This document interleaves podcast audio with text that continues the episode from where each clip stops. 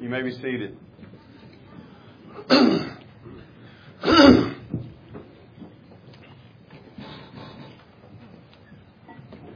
Turn back to Romans chapter 11.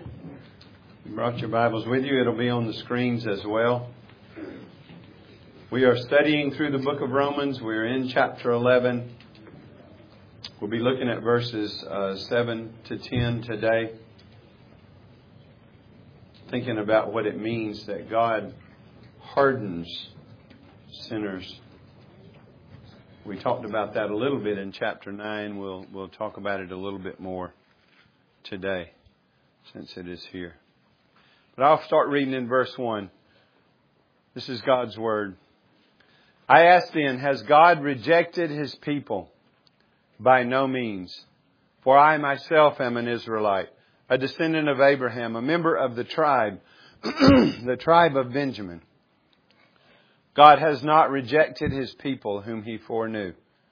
Do you not know what the scripture says of Elijah, how he appeals to God against Israel? Lord, they have killed your prophets, they have demolished your altars, and I alone am left. They seek my life. But what is God's reply to him? I have kept for myself 7,000 men who have not bowed the knee to Baal. So too at the present time there is a remnant chosen by grace. But if it is by grace, it is no longer on the basis of works. Otherwise, grace would no longer be grace. what then? Israel failed to obtain what it was seeking. The elect obtained it, but the rest were hardened. As it is written, God gave them a spirit of stupor, eyes that would not see, and ears that would not hear down to this very day. And David says, Let their table become a snare and a trap, a stumbling block and a retribution for them. Let their eyes be darkened so that they cannot see and bend their backs forever. Let's pray God's word. Let's pray together. This is your word, Lord. We pray that you would take your word and do your work. Help me to preach your word in the power of the Spirit, Lord. Help us to hear it in the power of the Spirit as the very word of God.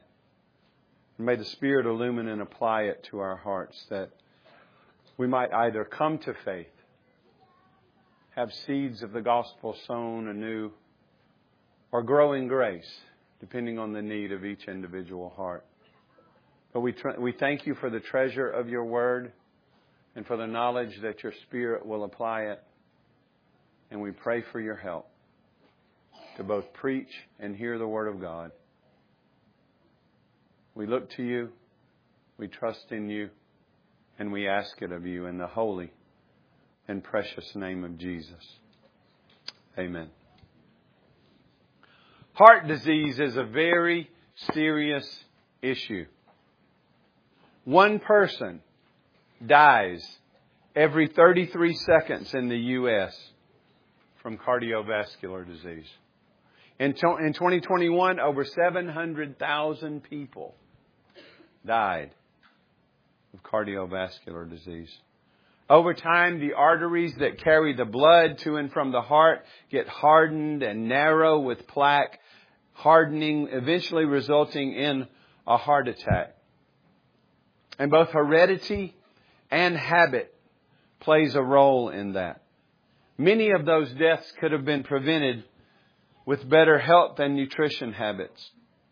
Sometimes also, if it's caught early enough, surgery can correct the problem. Right, Mike? Amen. Mike recently had heart surgery, if you don't know. The danger in the hardened arteries, in the hardened heart, is that it can bring death. Today we're going to talk about a different hardening of the heart, a spiritual hardening of the heart, and talk about what our text means when it says that the rest were hardened. If you've been with us, you know this. If you haven't, just a reminder. I would encourage you to read the book of Romans. It's one of my, if I had to pick a favorite book in the Bible, it's this, the book of Romans. I've, I've told you before, if you understand the book of Romans, you'll understand the Bible. If you pair it with Hebrews, you'll really understand the Bible. Um, but uh, Paul began by showing Jew and Gentile both. Every person has a need for a Savior, that Christ is that Savior, and it is through faith in Him alone. Justification by faith alone. It's through trusting in Jesus alone that we are justified or, or pardoned for all of our sin and counted as righteous in His sight through His righteousness imputed to us by faith. That every soul that He justifies, He sanctifies or grows in grace. That nothing can separate us from His love and we began talking about this mystery of salvation, His sovereignty and man's responsibility and Jew and Gentile and how God's weaving that all together, building His church. So this section in 9 to 11, chapter 9 to 11, we said that the thesis statement of what Paul is going to show us in chapters 9 through 11 is verse 6 that is telling us God's word has not failed even though most Jews were rejecting their Messiah, God's word has not failed because not all who are descended from Israel belong to Israel. Not all who are physical Israel are spiritual Israel or the true Israel of God.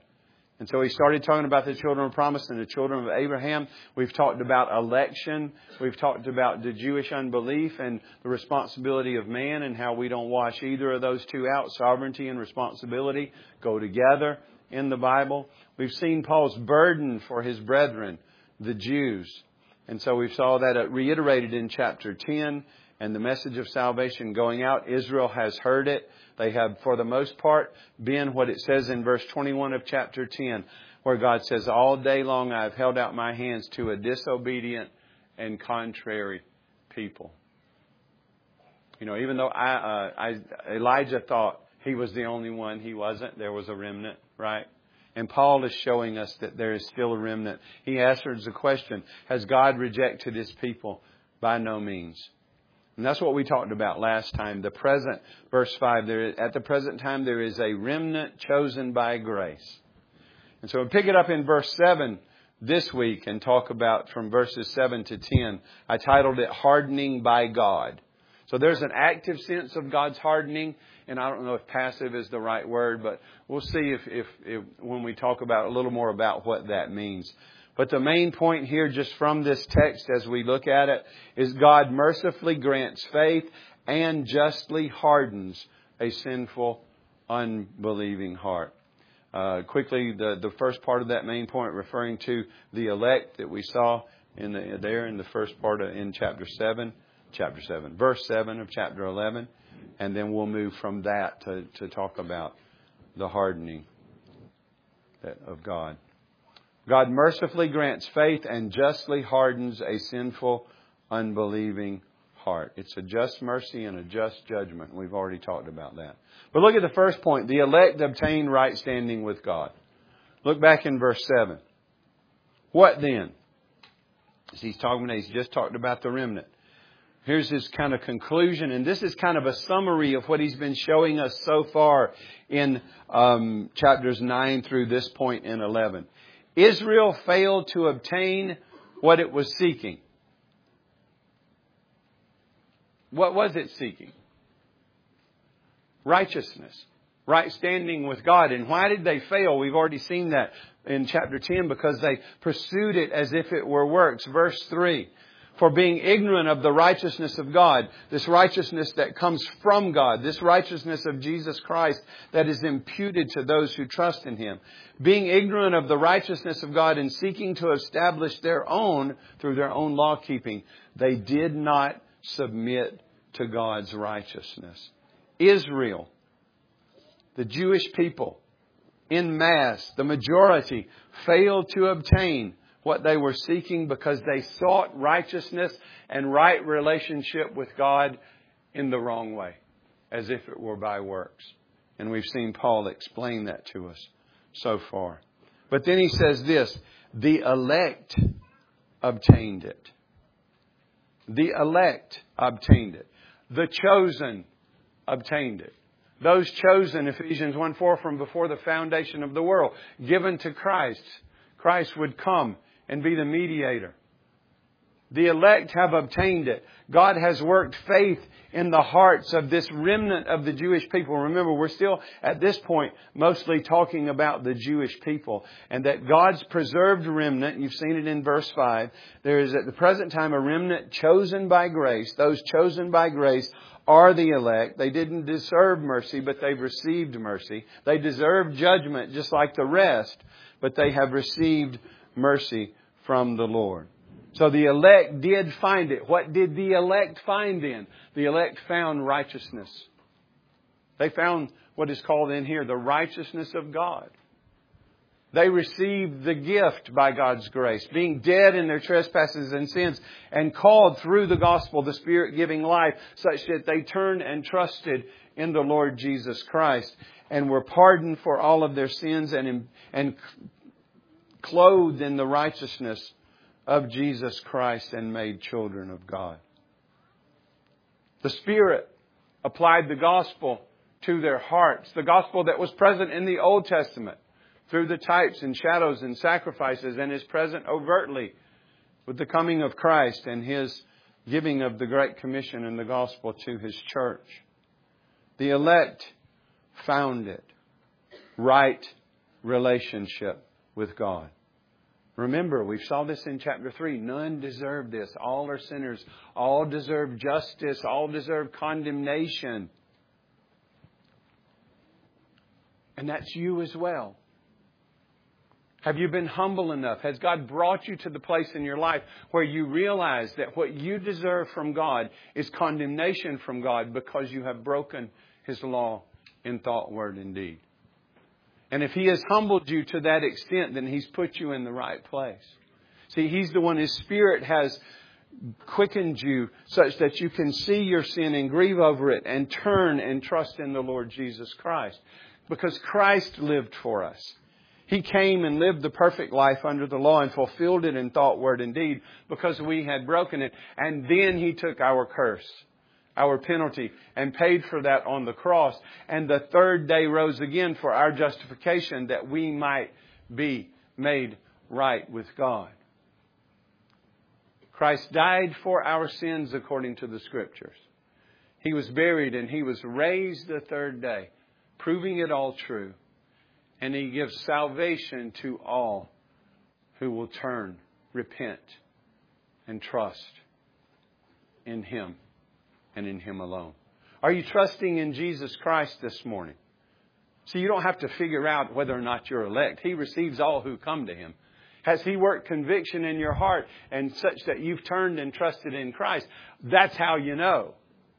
Read the first part of Thessalonians. Paul told the Thessalonians, This is how we know you were chosen by God, because the word came to you in power and in conviction, such that you repented and turned and trusted in the Lord Jesus Christ, who rescues us from the wrath of come.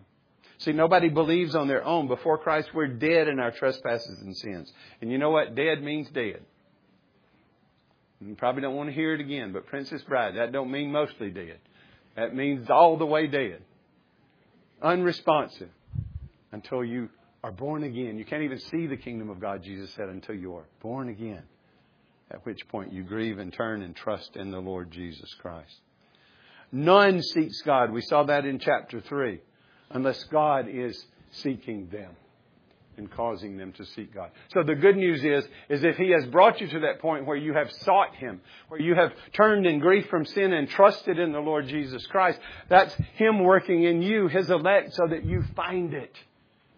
Righteousness and right relationship with God.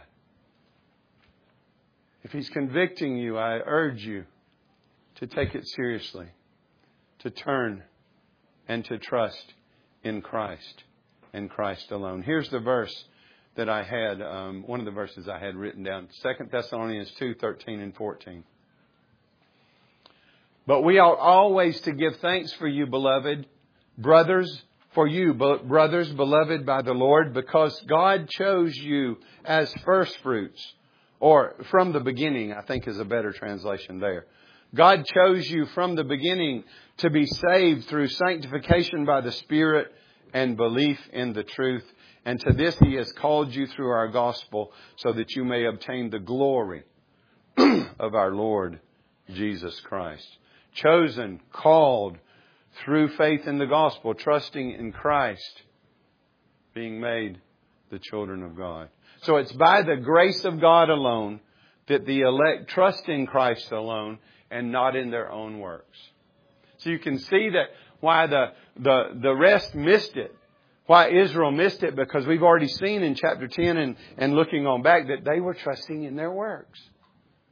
They were trusting in their birth just because being physically a child of Abraham and the fact that they had the law and in their own minds and in their own way they thought they were keeping the law. You see that in the young, rich young ruler. but they pursued it by works, so they missed it. If you're counting on being good enough, you're missing it. None of us have been good enough. All have sinned and fall short of the glory of God. All must turn and trust in Christ. You are, by God's grace, sitting under the preaching of the gospel this morning with the opportunity to turn and trust in Christ and have salvation as a free gift. What will you do with that? By grace of God alone, the elect trust Christ alone and not their own works, so they obtain it. Salvation, right relationship with God. How about you? Are you trusting and resting in the Lord Jesus Christ and in Him alone this morning? If so, you have obtained it. If so, you are what He is calling here the elect. But we've seen that there was an, there was an elect portion of Israel, a remnant chosen by grace. That by, the, the majority missed it, but the remnant got it by God's grace.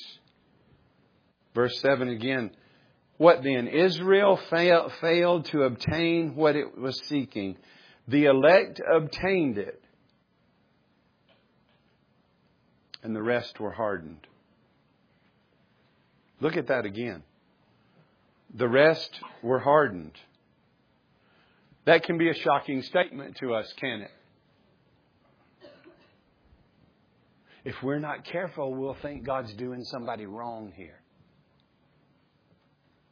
But He is just and holy and pure and righteous, and He will never do anybody wrong.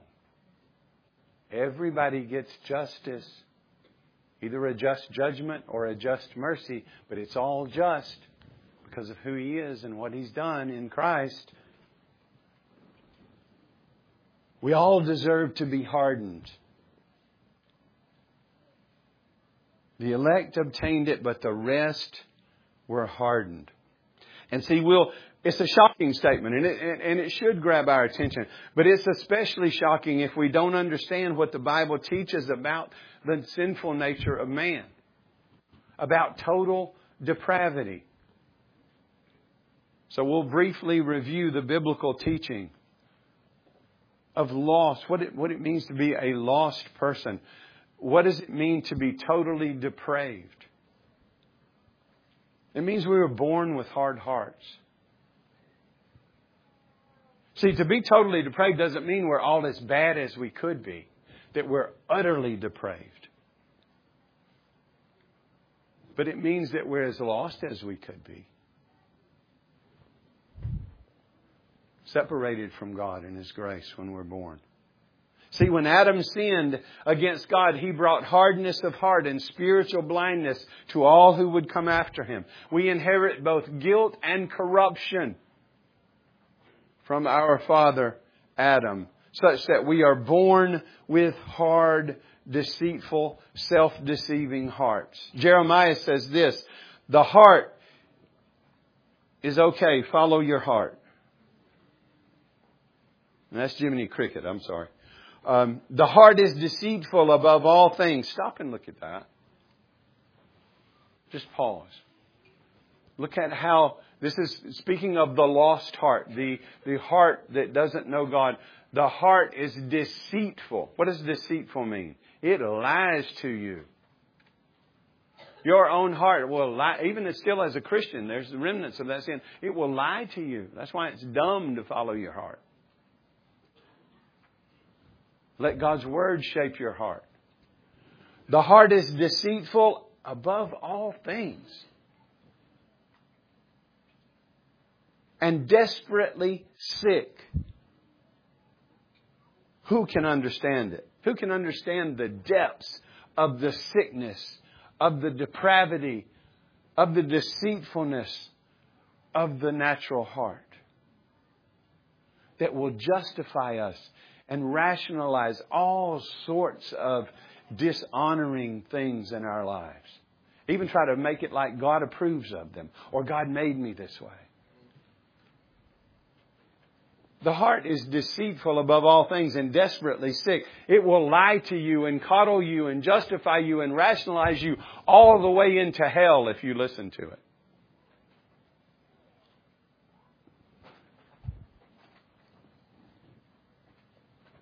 That's a serious, serious statement. And that's how we're born. I know those babies are so cute. And they look sweet. But as Voddie Baucham says, they're vipers in diapers. They have hard, stony hearts. They want all the world to be about them, and you must train them. Not just to be Pharisees and do good so you'll look good, but to actually be Christians and repent of this sin and trust in Christ. The heart is deceitful. It is hard. It is stony. It is against God. This is the way we're born. We'll deny God religiously or irreligiously. But the natural man has a deceitful heart that is desperately sick. So sick it's hard to understand. David agrees in Psalm 51, Behold, I was brought forth in iniquity, and in sin did my mother conceive me. The CSB translate, I was sinful when my mother conceived me. I was sinful at conception because original sin. I inherit that guilt and corruption from Adam that comes down the line into all humanity and is only conquered by grace. I was sinful when my mother receives me. And this hard heart that we're talking about it's what God promises to overcome in the new covenant. Look at Ezekiel 36, 26, and 27. In his covenant promise to Israel regarding the new covenant and the salvation he's bringing, he says, I will give you a new heart and a new spirit I'll put within you. So the old one must be broken, right? I will remove the heart of stone from your flesh and give you a heart of flesh. So what is a stony heart? What is a heart of stone? A stony heart is a hard heart that is stubborn. It fails to seek God. It fails to trust God or obey Him. It is blind to the precious value of the gospel and refuses to embrace Christ. And listen, saying that I'll do my best and Christ will make up the rest is refusing to embrace Christ. You have to forsake and repent of all your bad works and all of your good works to come to Christ. Are you trusting in Him? But a stony heart is picture, picture, the picture of a stone is, is you can't mold it and shape it. It's irresponsive. It, it's a rock. It doesn't respond to God in a righteous way. And ultimately, it refuses the gospel. This is how Paul talks in Ephesians about all unbelievers. In Ephesians 4:18, look at the description here. That we're not to walk the way they walk because here this is what's true of them. They are darkened in their understanding, alienated from the life of God because of the ignorance that is in them. Look at that, due to the hardness of their heart. So we're born with hard hearts. And God righteously, justly responds with judgment against hard hearts. So sometimes the Bible says that, like with Pharaoh, sometimes it said he, his heart was hard. Sometimes it said he hardened his own heart. Sometimes it said God hardened his heart. And this is what was true of Paul's brethren according to the flesh, the fresh, the flesh. The mass of Israel, the majority of Israel, though they dressed it up and, and went through all of the religious performance, had hard and stony hearts of unbelief. were a disobedient and a contrary people, as we've seen. They rejected their Messiah in favor of Moses. And Moses, all the while, is pointing them to Jesus. They rejected grace in favor of their own works.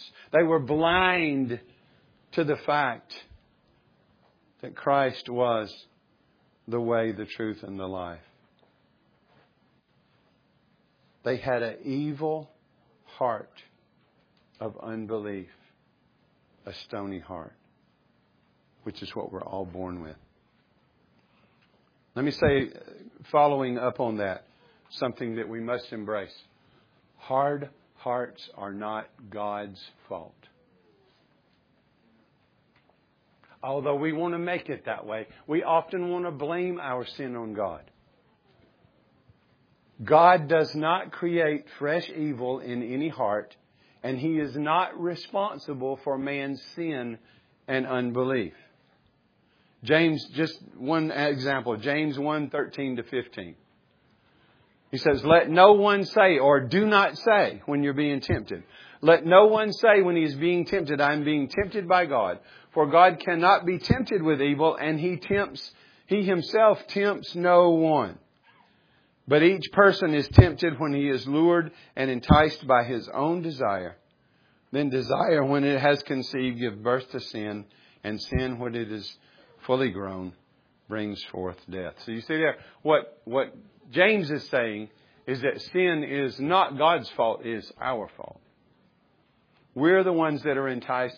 We are the ones that choose to sin. We are the ones that turn from it. And if we're lost people, that's the habit of our lives, and we do it because we have a hard and stony heart.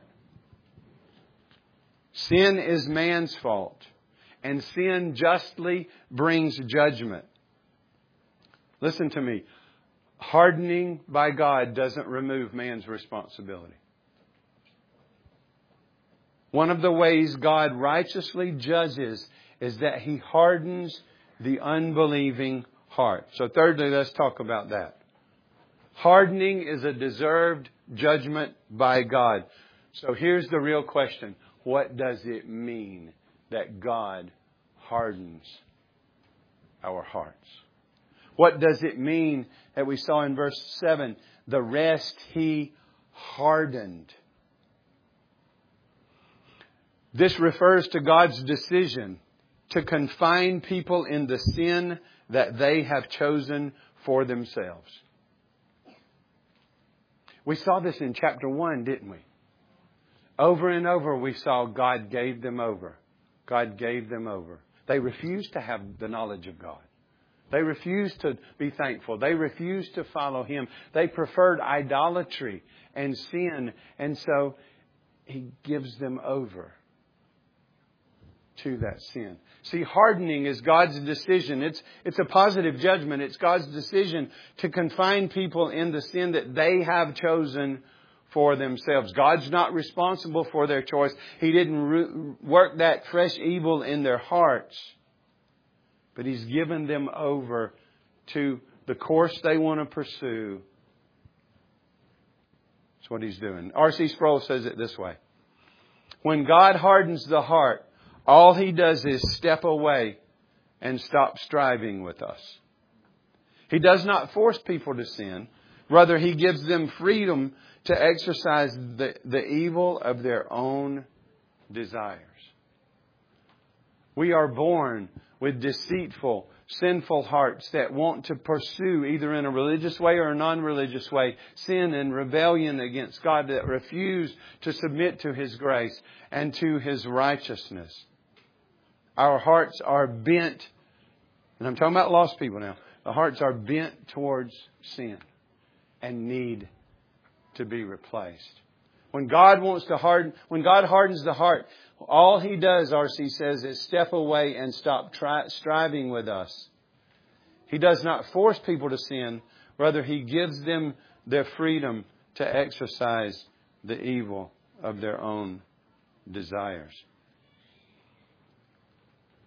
It's, it's the tendency and the nature of lost people to pursue sin. And, and when it says God hardens He gives them over. I mean, you ever been behind a cement truck? Why is a cement truck slowly turning as it goes down the road?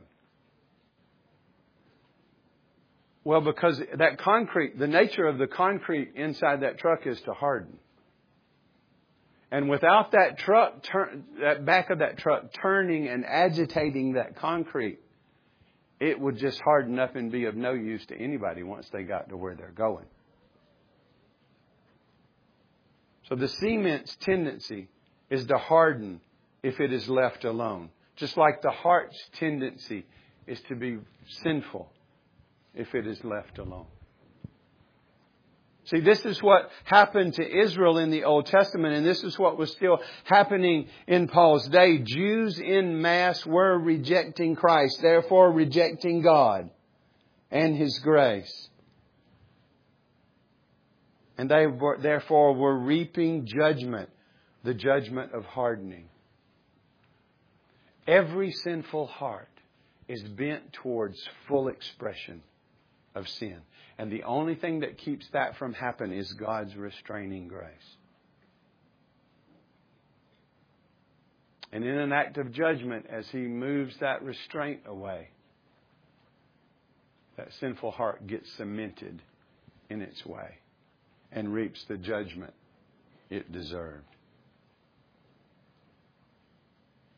It's sobering, isn't it? Those are frightful verses. I mean, how many of us in our lives denied God's grace? Oh, I'll take care of that when I'm old. I'm having too much fun right now. I used to say stupid things like that. And it would have been just of God to just let me go. But there's a remnant chosen by grace for His glory and the glory of His grace. And why we were chosen, we could never understand, and none of us deserve it. And a lot of this we can't figure out. But it's in the Word, and it's true. This hardened heart of Israel. There being a remnant, we've seen that was predicted in the Old Testament and talked about in the Old Testament. But this hardened heart was also talked about in the Old Testament. So we've seen a summary of what Paul has told us so far in chapter 7. And then he's going to quote some verses from the breadth of the Old Testament uh, to show, to talk about this harden. I won't spend a lot of time on this. Um, but he says this, he, he quotes scripture to back up what he's saying. The rest were hardened in Israel. The elect, the remnant obtained it, but the rest were hardened in Israel. And he says, as it is written, God gave them a spirit of stupor, eyes that would not see and ears that would not hear down to this very day.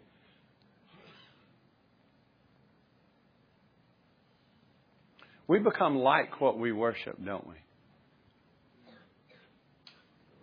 And when we descend into idolatry, think about an idol. If you had most of the, when we when we think about idols, we don't think about our cars or our children or our houses. That's another sermon. Um, but we think of these little statues, right? And, and that was happening in Israel. And they turned from the true and living God to worshiping what, worshiping what is not God. Isaiah mocks Israel for taking a block of wood and using half of it to build a fire to cook their food and half of it to make an idol to bow down to. But idols many times have eyes, don't they? That are molded into them. But can they see? They have ears. Can they hear? They have mouths. Can they speak? No. But we, we become like what we worship, don't we? Isn't that an interesting twist of God's judgment?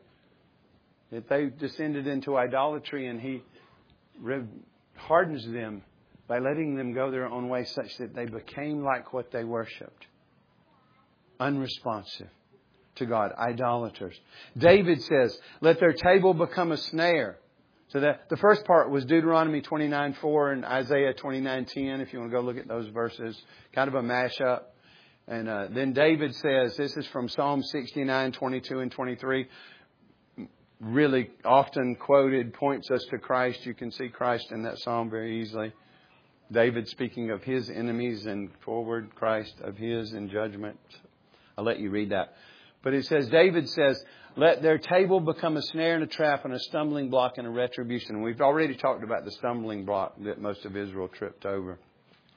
Let their eyes, he was similar language, let their eyes be darkened so they cannot see and bend their backs forever. Ever had a child arch their back in rebellion? Parents say, Yeah, I've seen that. God giving them over to their own desires. So there we have the snapshot. Israel, the majority, failing to obtain righteousness and right standing with God, but by God's grace, a just grace, the elect obtaining it. I think I have a picture of this. I don't know if these kind of things help you. Israel as a whole is made up of the majority who are unbelieving Israel, religious but unbelieving, who have been hardened, and then the elect remnant who have found mercy and grace in Christ. So that's what Paul is saying. This is the situation in Israel. Not all who are Israel are Israel. Not all who are physically Israel are spiritual Israel, are true Israel. We've seen him start that way in chapter 9, and we've come back to that here in chapter 11. But that is the picture of Israel. How is God going to use that? How is He going to use that situation to expand the gospel to the nations? Well, that's where we're going to go as we continue on in chapter 11.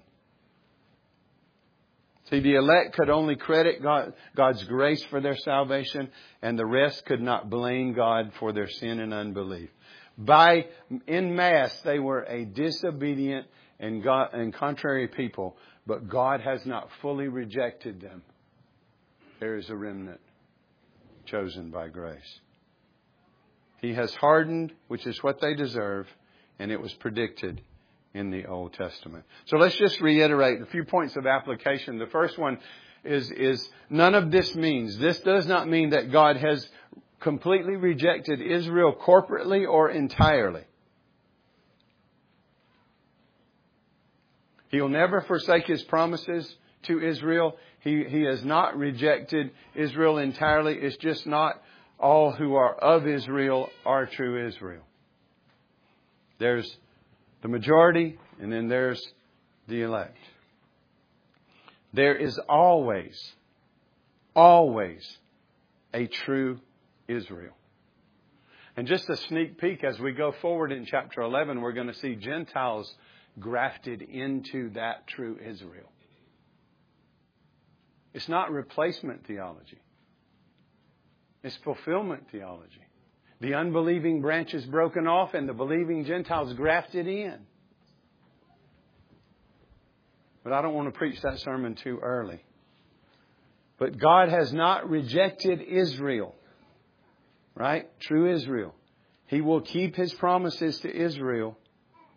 And by God's grace, and I am thankful for it, it reached all the way to Swansboro. We get included in that. See, we get grafted into all of those promises and all of that new covenant reality. It was promised to Israel, but God has not rejected his people. So Paul's made that point, and I just wanted to reiterate that. Number two, hardening does not remove responsibility. We are responsible for our sin and the judgment that comes to our sin.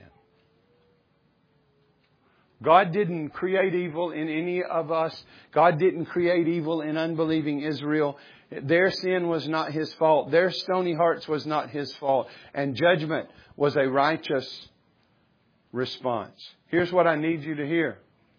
Every single person is responsible for their own unbelief and sin. A lot of people are not raising their kids that way these days. You are responsible for your actions. I don't care how you might have been spoiled or not spoiled. You are responsible for what you do, for what you think, for what you are. And there'll be no excuses before God. His sovereignty does not remove our responsibility.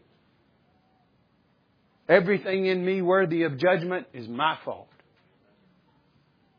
And everything good and gracious is His fault. But I cannot blame God for my sin.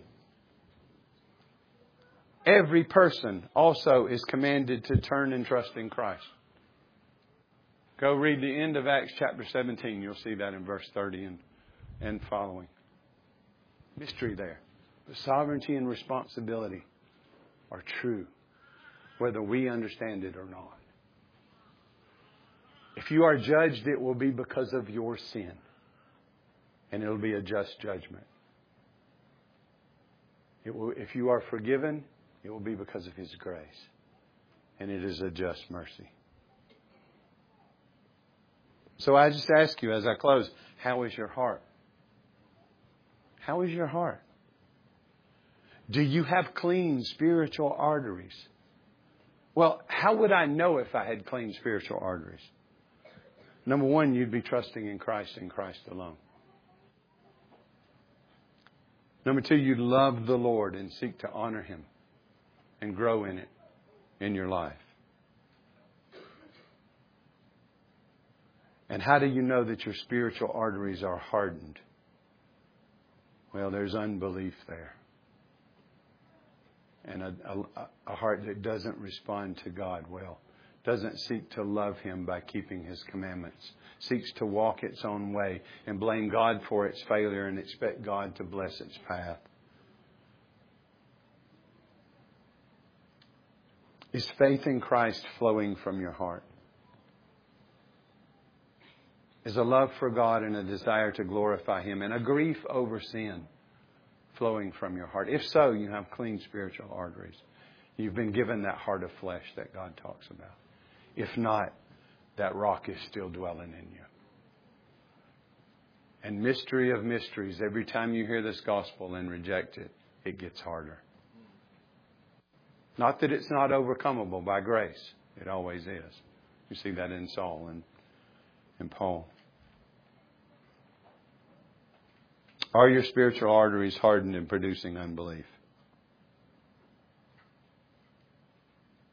If so, by God's grace, the call to you today is to repent and to trust in Christ. So as I wrap it up, physical heart problems are very dangerous. They are a threat to our physical lives. But spiritual heart problems are more and more dangerous because they hang judgment over our heads. Hear the gospel. See, there's hope. Christ died for our sins. He was buried. He was raised from the grave. Salvation is offered as a free gift. Will you trust in Jesus and in Jesus alone? Do you need spiritual heart surgery? Maybe you're honest enough to say, My heart is stony. I hear you. I don't necessarily believe you. I certainly am not trusting Christ. I'm doing the best I can. I got enough trouble without you bothering me about it.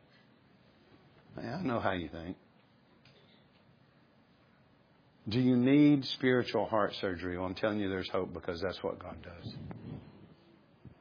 Have your heart checked out by the Holy Spirit through the Word of God and hopefully replaced so that you no longer have this stony, unresponsive heart to God, but this fleshly one who now loves Him and who loves his neighbor and loves his brethren like Christ has loved his church. You trust and love the Lord and grow in his grace when you get that new heart. So whether you're an unbeliever or a believer, I'm going to ask you to close in reading a prayer with me. We're going to read it together, and I pray that it's the reality of your heart that you are asking God to do this. But we're going to read Psalm 139, 23, and 24 together. So if you need to clear your throat, go ahead. but I pray not just a physical reading, take this home with you and, and actually make it a part of your prayer. Uh, but let's read this together and, and hopefully the Lord will use it. You ready? Search me, O God, and know my heart. Try me and know my anxieties and see if there is any wicked way in me and lead me in the way everlasting. To live is Christ. Let's pray. Lord, I pray that heart transplants are happening even today. As stony hearts are removed and hearts of flesh are replacing those stony hearts. Hearts that will repent and trust Christ and seek to live for you out of love for you because of your grace. So, Lord, sow the gospel seed. Lord, reap the soul that will come and turn and trust in Christ. And nurture and encourage and edify and grow your people. But for the one who's honest enough to admit they don't know you, help them to look to you in faith. And cry, maybe as simple as the tax collector's cry God, have mercy on me, a sinner. Jesus said, that tax collector went home justified. Look to Christ. Turn to Him. Trust in Him. Rest in Him. He's faithful to His promises. He receives all who come to Him. Be done with that stony heart that leads you to rebellion against God. Cry out to Him for a new one, and He will be faithful to hear that prayer. And those of us who do know you, Lord, may we be thankful for your grace. We deserve to be released to our own evil desires. We deserve to be hardened. And yet, mystery of mysteries. By your grace and for your glory and through your gospel, we have been born again. And therefore, we have repented and trusted in Christ, been accepted as your children, and you are growing us in grace, and someday you will finish the work. Lord, you know the reality of every heart here and every heart over the live stream and every heart who will listen to the recording. My prayer is that hearts will be transformed through the goodness of you applying your gracious gospel to them. What must we do to be saved? Believe on the Lord Jesus Christ, and you will be saved. Help us, O Lord, we pray.